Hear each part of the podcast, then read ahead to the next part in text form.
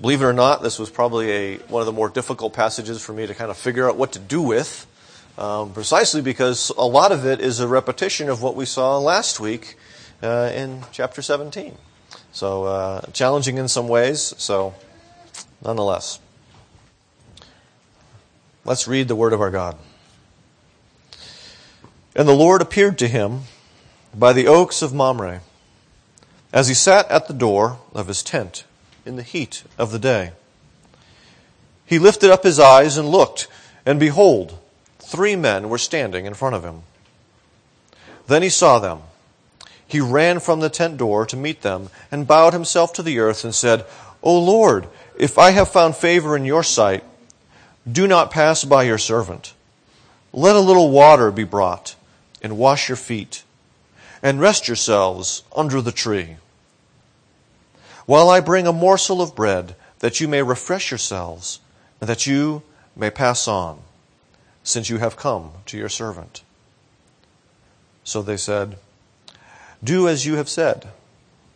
And Abraham went quickly into the tent into, to Sarah and said, Quick!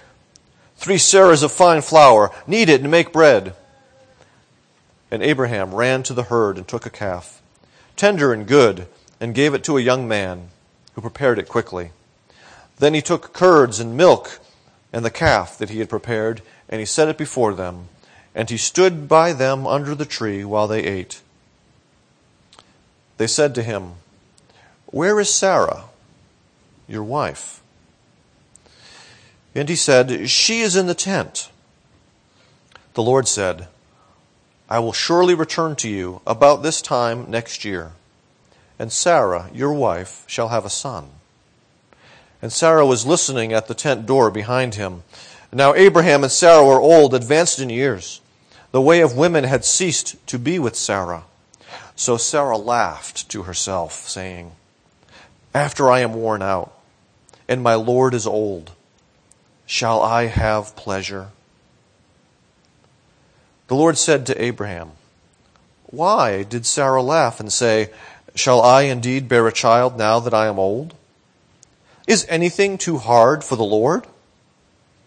At the appointed time, I will return to you about this time next year, and Sarah will have a son. But Sarah denied it, saying, I did not laugh, for she was afraid. He said, No, but you did laugh. We need to pray.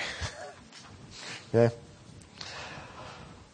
Father, I'm reminded as we uh, start this the words of uh, your servant Peter, who said uh, that it is no trouble to remind the people of things. And here is one of those places where you remind us of something, some things that we, we looked at last week, and yet you develop them. You bring them a little farther. You remind us of godly things, both small and great. As we look at this passage from your word, I ask that you would help us to see ourselves as those who are in need, and you as the promise maker as well as the promise keeper. We were made to know you, but our sinful nature often blinds us and distracts us.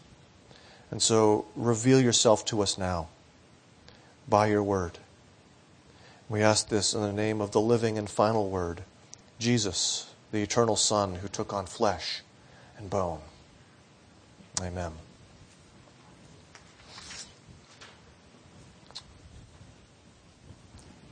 I should remember the day, but I don't remember it very well.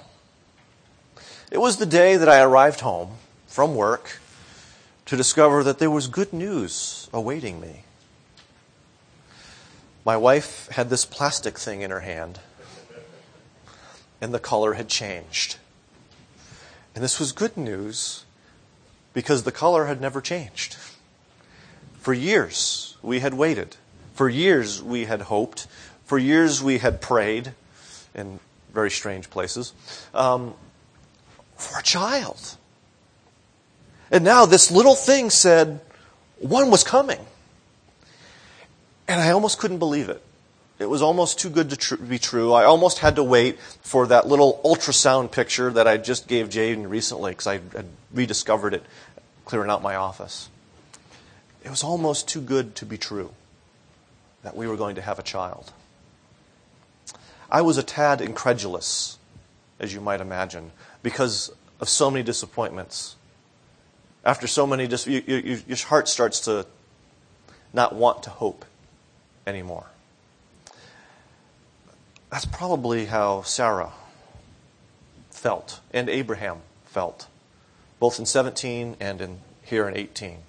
When they hear this news, this promise that Sarah will be with child, that she will bear a son.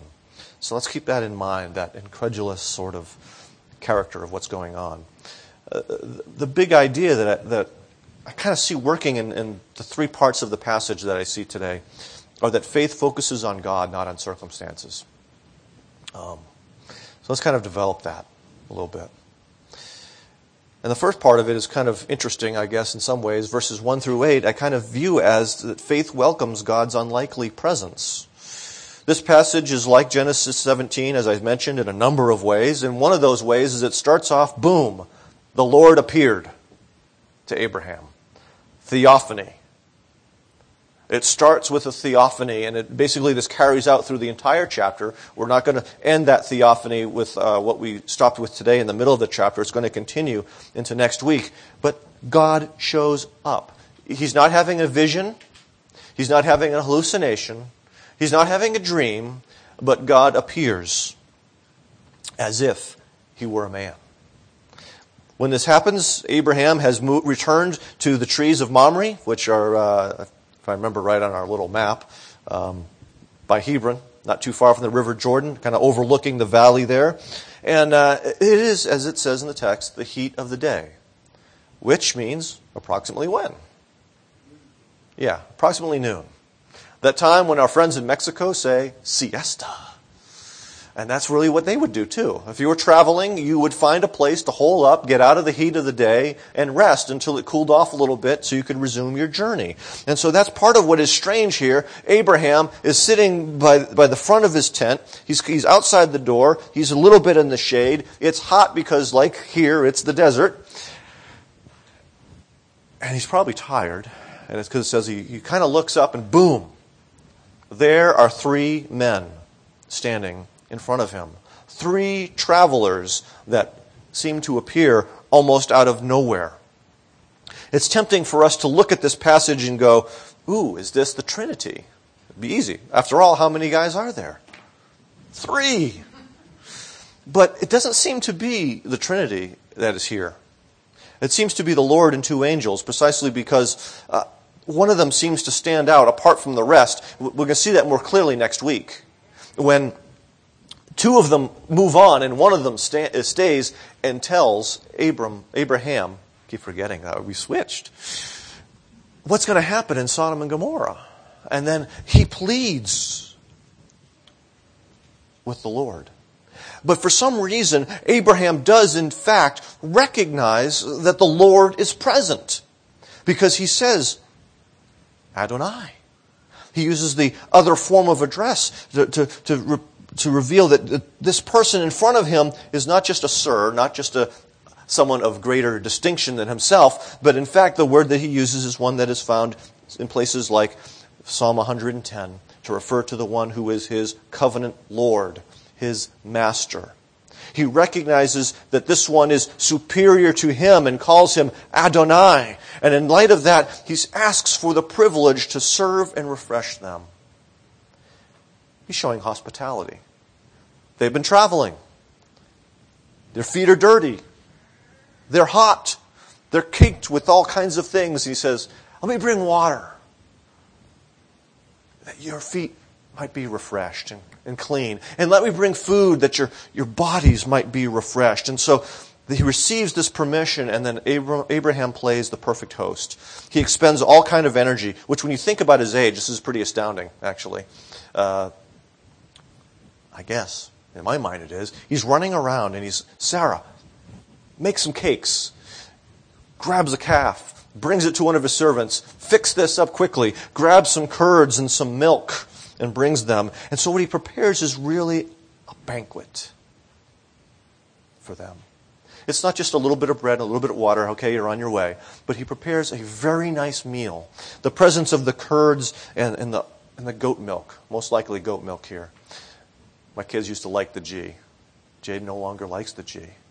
She's moved on to cow's milk. But he brings out this, this feast that is meant to refresh and strengthen them. It's tempting for me as a pastor to look at this passage and go, huh, how does this fit with Leviticus 3? Is, is this really a fellowship meal that's going on? And uh, because when covenants were made, usually then there was a meal, a banquet that took place. And we see this in Leviticus 3 as part of the, the worship of God's people. After the sin offering has been made, after the peace offering is made, there was also a fellowship meal in which you ate in the presence of God. But Abraham doesn't eat. So, my thought got squashed. He brings this to them that they might eat, and he stands off to the side, perhaps recognizing that he is not their equal. He doesn't quite belong eating with them. And so, as I'm working on the whiteboard, I'm kind of like, why is this text here? Why is this here? Why is God thought it was important? So therefore it is important But the question was why? Why is this? Is this merely a, a repetition of certain things to affirm what we found in Genesis 17 last week? But what I see in addition to that is that Abraham, by faith, welcomed God, however unlikely his presence seemed. Remember, we tend to think of these guys back then uh, like God was showing up every third day. This is a rare experience. This is not what Abraham expected to happen that day. He didn't wake up kind of going, oh, yeah, God's popping by after lunch. this is completely unexpected. We don't know how long it was after what takes place in Genesis 17. It's obviously less than a year, because God had promised within a year. And so this is probably within a month or so of what takes place. And so he's not expecting God to show up, but when God shows up, he embraced him. He welcomed him. He celebrated, so to speak, in God's presence. He served him in an appropriate way. And so by faith, Abraham welcomed God, even though his presence seemed quite unlikely. Which seems as a great contrast as I pondered this a little bit this week in the response of God's people when Jesus shows up. Not just in a theophany, but really in flesh and blood. He shows up and they kill him. They reject him. They scorn him. How hard it is sometimes for us, even people who say they are people of faith, to embrace the real God when He's really there.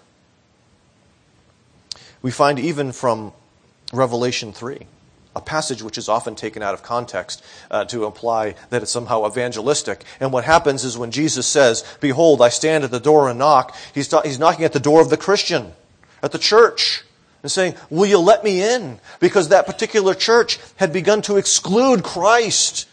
Christ who wanted fellowship with his people, and they were keeping him out. So churches can do that too worship is us gathering together as God's people, but it is also us gathering together with God. That's, that's what's meant to take place here. Not just in the Lord's table, but even now as we sit, as we sing, all of these things. He's enthroned upon our praises. He's supposed to be present here. Do we recognize His presence here, or do we just sort of treat it like another thing we do on Saturday, Sunday morning before we get to go home and watch NFL? Or are we going, rats, I can't watch NFL. The early games on the East Coast start soon. Oh, they've started. I get confused now. I'm not used to the time thingy here.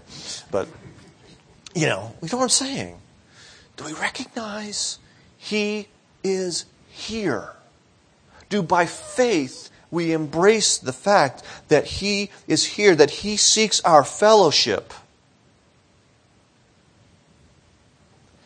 That worship is more significant than merely getting in your car in nice clothes, going to a place with other people who are wearing mostly nice clothes, singing a few songs, saying a couple prayers, listening to, to the pastor babble about something, and going home. God is here. He's not here physically, but He is here in the power of the Holy Spirit to be with His people. So He's not here physically, but He's here. And faith welcomes His gracious presence. It shifts from verses 9, uh, 9 through 14. We see that, that God's promises really rest upon His power and not upon our faith. And that's something that uh, certain brothers and sisters of ours have a hard time recognizing at times. God reaffirms his promise from Genesis 17. He starts off by kind of going, Oh, yeah, by the way, where's your wife? Because I don't know if Abraham told her. we, don't, we don't know whether what happened in 17 he communicated to his wife, aside from the fact of, Oh, yeah, the boys and I were going out to get circumcised. We know that obviously she knew that. But we don't know if he communicated the fact that, by the way, um, by this time next year, you're going to have a child. And so God makes sure that she knows. Where is she? She's in the tent. Uh, surely, okay, this is almost like when Jesus says, truly, truly, you know, amen, amen. God is emphasizing this. Get this point. When I return within in a year at the appointed time, she is going to have a son. Get this? Do you understand this? Do you believe this? Are you going to act like it? And here we have Sarah, who is eavesdropping. You know, she's kind of by the door. She's, she's like I was when I was a kid. Any of you ever do that? My parents would have parties. Have, you have people over, and I'm banished upstairs. And, and like every good every kid, I don't want to miss anything, and so I would kind of hide at the top of the stairs and kind of try to listen. I don't know why it fascinated me, but here's Sarah listening. And she laughs to herself. Not out loud. that's a key thing. Laughs to herself. She was probably very tempted to laugh out loud, but she stifled it. And she laughed to herself, just like Abraham did in chapter 17. He laughed to himself. So they both had essentially the same response to this promise of a child. They both focused on the odd timing of this announcement. Abraham focused upon their ages. It's like, yeah, yeah, now I'm 89. She's almost 80. Hello? We're old. How's this going to happen? I wish I was here when the Julians got married. You know, kind of think about that. Think about Amy for a moment. Here she is retired. Now, Lord, you want me to be married? that would have been a beautiful thing to see. That's sort of the sense here. You've waited so long. What, why, why now? When it seems like the, our life is supposed to be winding down and being over. Why now are you going to do this? He's focused, Moses is also focused on their age as we see in this text. For he goes at length to mention this. Now, Abraham and Sarah were old and in case you didn't get it, advanced in years. Okay? In case you didn't get it the first time, there's the second time. He's focusing on this. And not only that, but, it, but he says that the way of women had ceased to be with Sarah. Don't you like how sometimes the, the scriptures do, do kind of put things in, in a different way? okay? She's hit menopause her days of, of bearing children from an earthly perspective, from a human perspective, they are done. It's not just that she's old, but it's also she's gone through menopause. This is not supposed to happen. There is, are, are, great hindrances here, and this is exactly what Sarah tends to focus on. These hindrances, these obstacles, which in her mind seem huge. That there is no way in the world that I, Sarah, can have a child. She says, Now that I'm worn out, okay, she's not only old and advanced in years, she's also, by her own testimony, worn out. When, when used with regard to people, this has the idea of having wasting away, the idea, the sense that there is nothing left of her. My Nana is 98, I think, this year. That's the picture I get. She's wasting away. I mean, she wasn't very much of a woman to begin with. I mean, she was only about this tall. And now she's probably this tall. she's looking more like Yoda every day, I think. Um, but it's not just that she's shrinking, she's lost her mind. She thinks my father is her husband, and she doesn't know who that weird woman is. That one who's my mom. You know, she's wasting away. And that's the picture here of someone whose life is, is fleeing away. And she says, And now I'm going to have a baby? I can barely take care of myself. And you want me to nurse a child and raise a child. I can understand why she might laugh. I think it's tough in my mid 40s. not my mid 80s and 90s. It is past unlikely and has moved into the, t- the territory of humanly impossible. It's sort of like Mary in Luke's gospel. The angel comes to her, and what does she say? How can this be? She didn't laugh, but she's wondering how can this be since she has not been with a man? How can she bear a child? And so it's a little different, but yet similar. How can it be? And that is when the Lord says this Is anything too hard for the Lord? It is a subtle reminder of how he reveals himself at the very beginning of chapter 17. I am God Almighty, El Shaddai. Have you already forgotten this? Or has your husband not told you this? Hello. We're dealing with the Almighty God here. The one who made everything out of nothing. I think I can produce a baby here. This is not tall, or this is not a huge order, so to speak. And I'm going to top it later on because I'm going to produce a baby without a man. Yeah.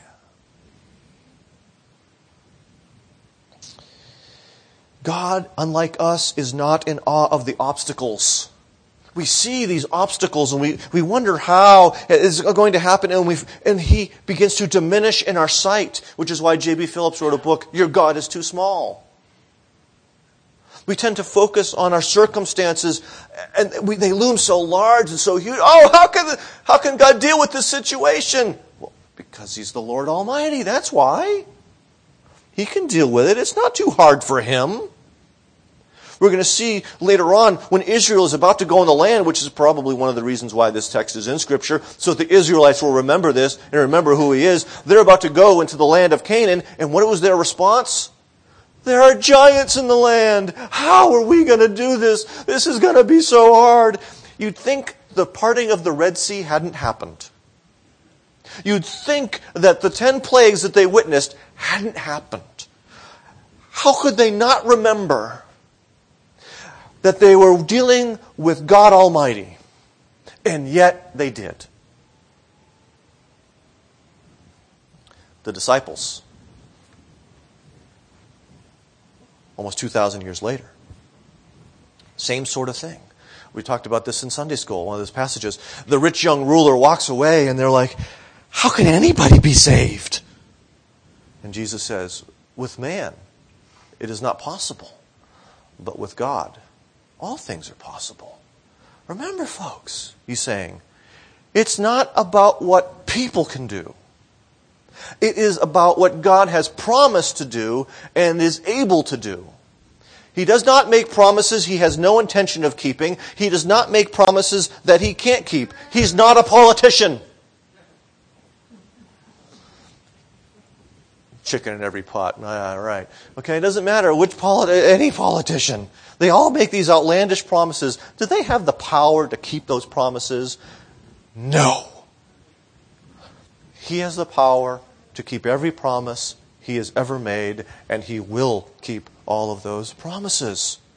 Not just that, but in the scripture we have this one, this one dad whose son uh, has a demon, and he this demon keeps trying to kill his son by tossing him into the fire and all of these things. And this man comes to Jesus and he says, If you can do anything. He had enough faith to come to Jesus, but he had enough unbelief to say, If. Jesus casts out the demon, doesn't he? Now, I don't know about you, but I saw The Exorcist and I'm thinking demon, a big obstacle. Okay? Too big for me. Not too big for him.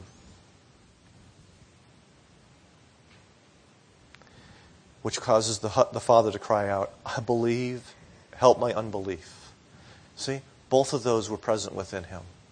As I said, he had enough to come to Jesus, but not enough to know that Jesus definitely would do this and definitely could do this. But Jesus saw the misery and, and he, he alleviated the misery of this child. What else? I thought. Imagine the disciples for a moment. You're going to rise again. Right. He's able to rise again. And in light of that, we, we, we read some of the promises in, uh, in Corinthians this morning. That's among the things that, that are in that passage that drew that to me to, to have that as our, our scripture reading this morning. About the resurrection. He will raise us up. Doesn't that seem hard? If you think about it, you turn to dust. Okay? My forefathers are dust yet he is able to raise them up. Not just lifeless, dust. He's able to create a new, renewed body and raise them to everlasting life, whether that's good or bad, um, judgment or deliverance. But either way, so like we're wasting away inside, but we can be strengthened inside. We, we present all kinds of obstacles before God, but we have to remember that the Jesus who died and rose again can keep all of those promises that he made. And so, while the flesh focuses on obstacles, faith looks to the God who can do all things, which brings us to our last part that God uses imperfect people to accomplish his perfect purposes. We kind of get back to Sarah here again. She denied or lied. It can be translated both ways. She denied that she laughed. She lied about this laughter. She hid her unbelief out of fear. Would God change his mind? Would God say, this woman doesn't deserve a child. Forget my promise. What we see is that rather God gently but firmly confronts her. No. You did laugh. He's honest about her sin. He's honest about her actions and her attitudes. This reveals to us that we cannot hide our hearts from God that He sees everything that is in there. Whether it's joy, whether it's incredulousness, whether it's fear, whether it's hatred, doubt, unbelief, He sees it all. One of the passages we, we talked about this morning is that God weighs the heart. He evaluates it. And what we see here is that God did not reject Sarah despite this unbelief. But rather, he fulfilled his perfect purposes through this scared old woman.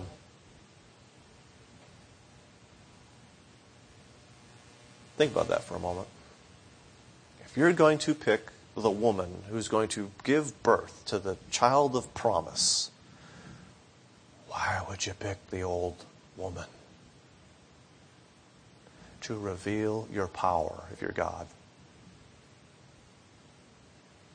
This is not something that could have happened. Doesn't happen unless God is part of the equation. But we're reminded that God still uses these imperfect people, just like Sarah, just like you, just like me. One of my friends is, uh, is publishing his dissertation. This is one of those many, many steps towards getting a, an actual job at an actual university. Um, he's got his PhD, and so he's having me look this thing over. And so he mentions uh, Heiko Oberman, who used to teach here at the U of A uh, prior to his death. And um, talking about this tension of, of having to choose between the two Luthers. That there is Luther, the, the, the brave, courageous reformer, and then there's Luther, the guy who wrote these anti Semitic books that really aren't that good. The sin and the gospel. Which Luther do I choose? And the Bible says you don't choose between the Luthers. There's one Luther. And he did both. Sarah did both. She did things that were, uh, that were godly and for which she is commended in Scripture, and she did things that were not godly and for which she is rebuked in Scripture. And it's the same thing for each of us. We do things that are honorable and we do things that are dishonorable. There are not two Steves, there is one Steve. He does both good and evil. So, we find that the God who justifies the wicked also utilizes them as well. And so, part of how we should re- interact with this is that we can stop the, stop the self pity and despair that we often put ourselves through. How can God use me? Because of my sin. Okay, he still used David. Adulterer murderer. Got that on your list? He still uses sinners. He, he has not cast them out Three strikes, you're out policy. It's not like Major League Baseball with their drug testing policy. You're, okay, boom, you're done. Have a nice day. He justifies them and he begins to use them. And so part of what it means to live by the gospel is to live free from this guilt and moving toward God. And so part of what how this comes back to us is what defines you as a person. Do you allow your sin to define you? Is that how you view yourself in light of your particular sin? Or do you pretend to identify yourself in light of how someone has sinned against you? That you are a victim. I interacted with uh, someone on the internet this week, as I, told the Sunday school class, and she doesn't feel guilt. She's been sinned for her great sins. Uh, she feels shame for the ways in which she has been sinned against. She is allowing her, sense, her identity to be shaped by the sins that have been committed against her. Both of those ways of thinking about ourselves are incorrect. They will lead us to despair they will lead us to sitting on the sidelines when God says, get in the game. It is the gospel itself that must define who we are. It is God Himself through the gospel who defines who we are. And so uh, I kind of like and don't like interacting with my brother because um, sometimes we have tapes in our head certain significant experiences that we've had that we that play back. And it can be the voice of condemnation from a parent, or it could be the mocking of uh, peers. It could be any number of things. He's got tapes in his head. And I told him one day he needs some new tapes. Because all of his tapes result in him being depressed and miserable. And that's the beauty of it. Is that part of what God does is say, Yeah, I know you've been listening to all that junk for all these years, but I got some new tapes for you. I want to tell you that I love you. I want to tell you that I made you in my image. And though that image has been distorted and destroyed by sin and misery, I am about to fix it. You don't need to hide in a corner and pretend that you don't exist. You need to come with me. And you need to walk in my world. Back to, back to Genesis 17. Walk before me blamelessly. Stop listening to your sinful nature. Stop listening to all the people that made fun of you when you were a kid. Stop, whatever it is. For each, we all got something different.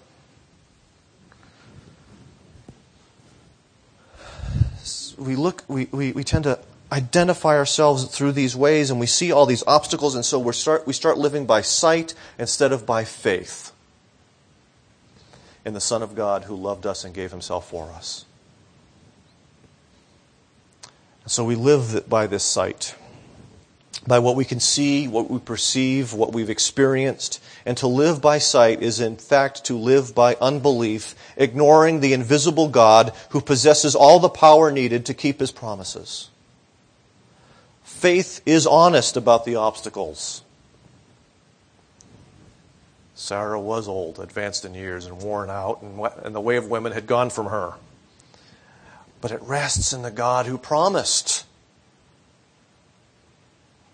And so God used Sarah not because Sarah was really good, but because God is. Not because Sarah was powerful and had it all together, but because God did. And so even our unbelief in those moments does not remove us from the sphere of grace because it relies upon Him, not us. Now, mention what I said there. Those moments of unbelief. Not rejection of the gospel, but sort of like that dad. I believe, help my unbelief.